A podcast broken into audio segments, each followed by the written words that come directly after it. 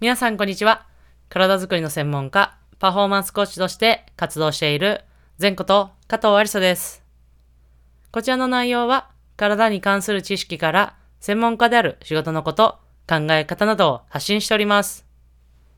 本日は私がスタッフの立場でバスケの試合中に見てるもの、考えていることというテーマでお話をしていきたいと思います。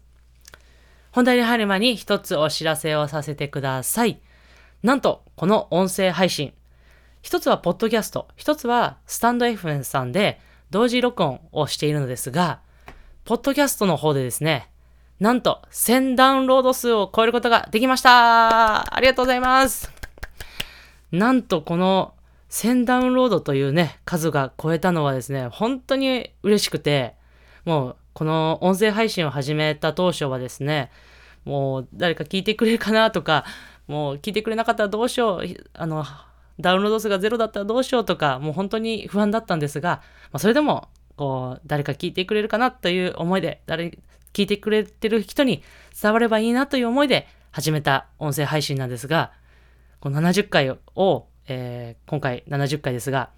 の数で、なんと1000ダウンロードを超えてくることができてですね、本当に嬉しいという言葉で尽きる次第でございます。もう本当に皆様、いつもありがとうございます。えっとですね、もう、この数がですね、こう私の本当に励みにもなりますし、もう聞いていただいている方のこうフィードバックのコメントとか、えーもいただいていることも、えーありますので、そういう、そのお声が本当に私のこの活動の励みになっておりますので、ぜひともこれからも、えー応援していただいて、えー聞いていただいたりとか、えーコメントとかいただけるととっても嬉しいです。どうぞこれからもよろしくお願いいたします。はい。ということで、本題に入っていきたいなと思いますが、私がスタッフの立場でバスケの試合中に見てるもの、考えてることというのはですね、これぜひ、こう、若手のトレーナーさんとか、これから専門職を目指す目指す方に参考になる内容かなと思います。で、この見ているものはですね、実は、立場によって私は少し見ているものを考えていることっていうのが変わってきます。というのも、その立場というのは、アスレティックトレーナーか、パフォーマンスコーチ、いわゆるストレングスコンディショニングコーチか、この2つの立場で私自身は見ているものが変わっています。というのも私自身、他の、えー、様々な現場で、アスレティックトレーナーメインで働いている時もありましたし、まあ、現在とかはパフォーマンスコーチ、まあ、ストレングスコンディショニングコーチという立場で主にやらせていただいているので、この2つの立場でですね、やっぱりこう重点的に見ているものというものが違います。それをちょっとお話ししたいなと思っておるんですが、まずはアスレティックトレーナーの立場として、えー見ていた時というのは、特に一番大事なのは、コート上の選手の様子というものを一番見ていました。というのも、まあ、皆さんご存知の通り、試合中というのはいつ何が起こるかわからない状況ですので、何かこうアクシデントがあって、こう選手が怪我したとか、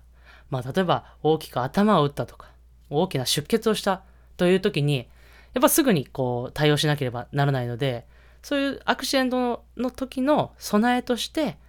すぐに対応できるために、こうコート上の様子というのを一番にしっかりと見ていることを気をつけていました。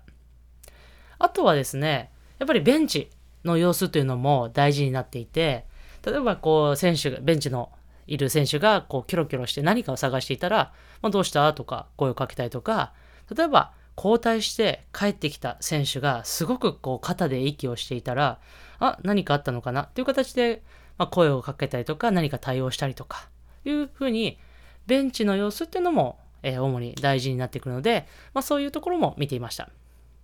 あとは、まあこういう交代の選手と同じような形ですが、例えばタイムアウトの後にこう選手が作戦を練る、監督がですね、作戦を伝えるためにこう選手がベンチに帰ってくるんですが、まあ、その時の選手の顔だったりとか、例えば監督としっかり目が合っているかとか、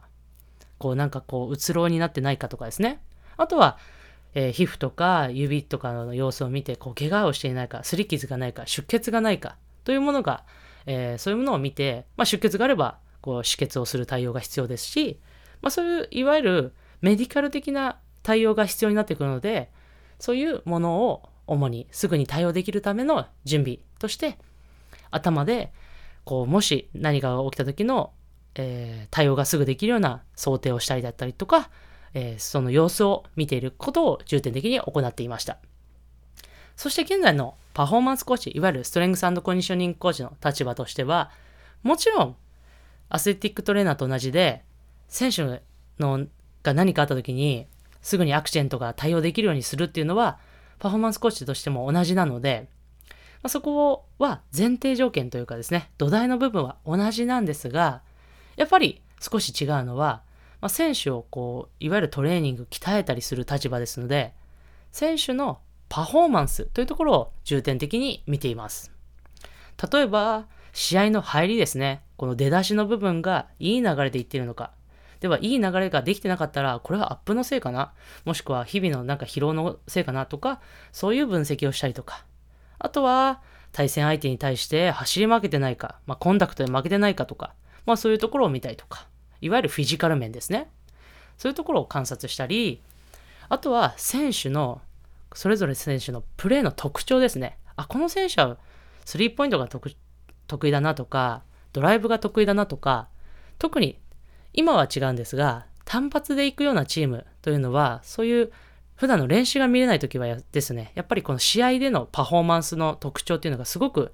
大事になってきます。で、それによって、あ、じゃあこうトレーニングはこの選手はこうしていったらいいなとか、あこういうふうに変えていこう、こういうふうにアプローチしていこう、みたいな、いわゆる考えが生まれてきます。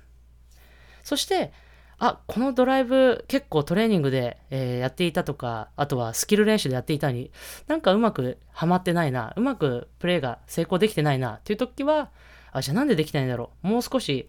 えー、足の筋力が必要なのか、いわゆるパワーがパワーが必要なのか、ムーブメントが必要なのか、などなど、そういうちょっとトレーニングに対してどう落とし込んでいこうかっていうのを考えています。あとはもちろんそういうバスケットボールのスキルですね、とか戦術が、まあ、達成できない、うまく達成できない、例えば流れが悪いとか、その、それは何でかっていうのを、まあ、スキルコーチと話し合うための材料として、え、自分で考えながら、えー、見ています。まあ、こうやって少しアスレティックトレーナーと、え、パフォーマンスコーチの立場で主に見ているものが実は、実は違ったりしています。ただですね、今、私自身の、今現在の本当の立場で言うと、少しあのチームいろんな事情がありまして、今、今はですね、アスレティックトレーナーの、えー、役割の一つを今行っています。まあ、いわゆる選手にボトルを渡したりとか、その服を交代する選手の服を回収したりとか、そういうアスレティックトレーナーが主に行う役割を私も現在行っていますので、少しですね、このパフォーマンスを選手の SC、いわゆるパフォーマンスコーチとして見るものの、ちょっと割合が少しどうしても見れなくなっていますので、ちょっとこう、今お話ししたとこと矛盾というかですね、こう、見ていない部分もあるんですが、大事なのは、今、チームに求められている立場、役割というものをしっかりとベストを尽くして行うということが私自身は大切だと思っているので、まあ現在そのパフォーマンスコーチとして見たいもの、いわゆる選手のパフォーマンスですね、が少しあまり見れなくなったとしても、今私自身が求められているのはそういうメディカルの、立場のスタッフのこうお手伝いというか、ね、役割を全うするということですので、それをしっかりと行っていきたいなと思っております。もちろん試合を見ていないというわけではないので、まあ、そういうところから、あ、ちょっとこの選手、もうちょっとこうした方がいいな、こうトレーニングこうしていこうかな、みたいなのは常に考えていますので、まあ、そんな感じで、えー、見ているということをぜひ何かの参考になったら嬉しいです。はい。という形でいかがだったでしょうか？ぜひ全トーク、これからも応援していただけたら嬉しいです。それでは最後、全トークはストレッチして終わりにしましょう。運転中の方は、頭に糸がこうあってですね、こうぐーっと引っ張られているのをイメージしてみてください。それでは最後、ぐーっと天井に腕を伸ばして、運転中の方は頭の糸が引っ張られているのをイメージして、そして引っ張られて力抜く。はい。お疲れ様でした。いかがでした？かこう、背筋が少し伸びたと思います。それで、ぜひね、こう、いい姿勢で一日過ごしたらいいのかなと思います。はい。それでは最後は、ね、全読、また繰り返しになりますが、これからも応援していただけたら嬉しいです。それでは、また次のエピソードでお会いしましょう。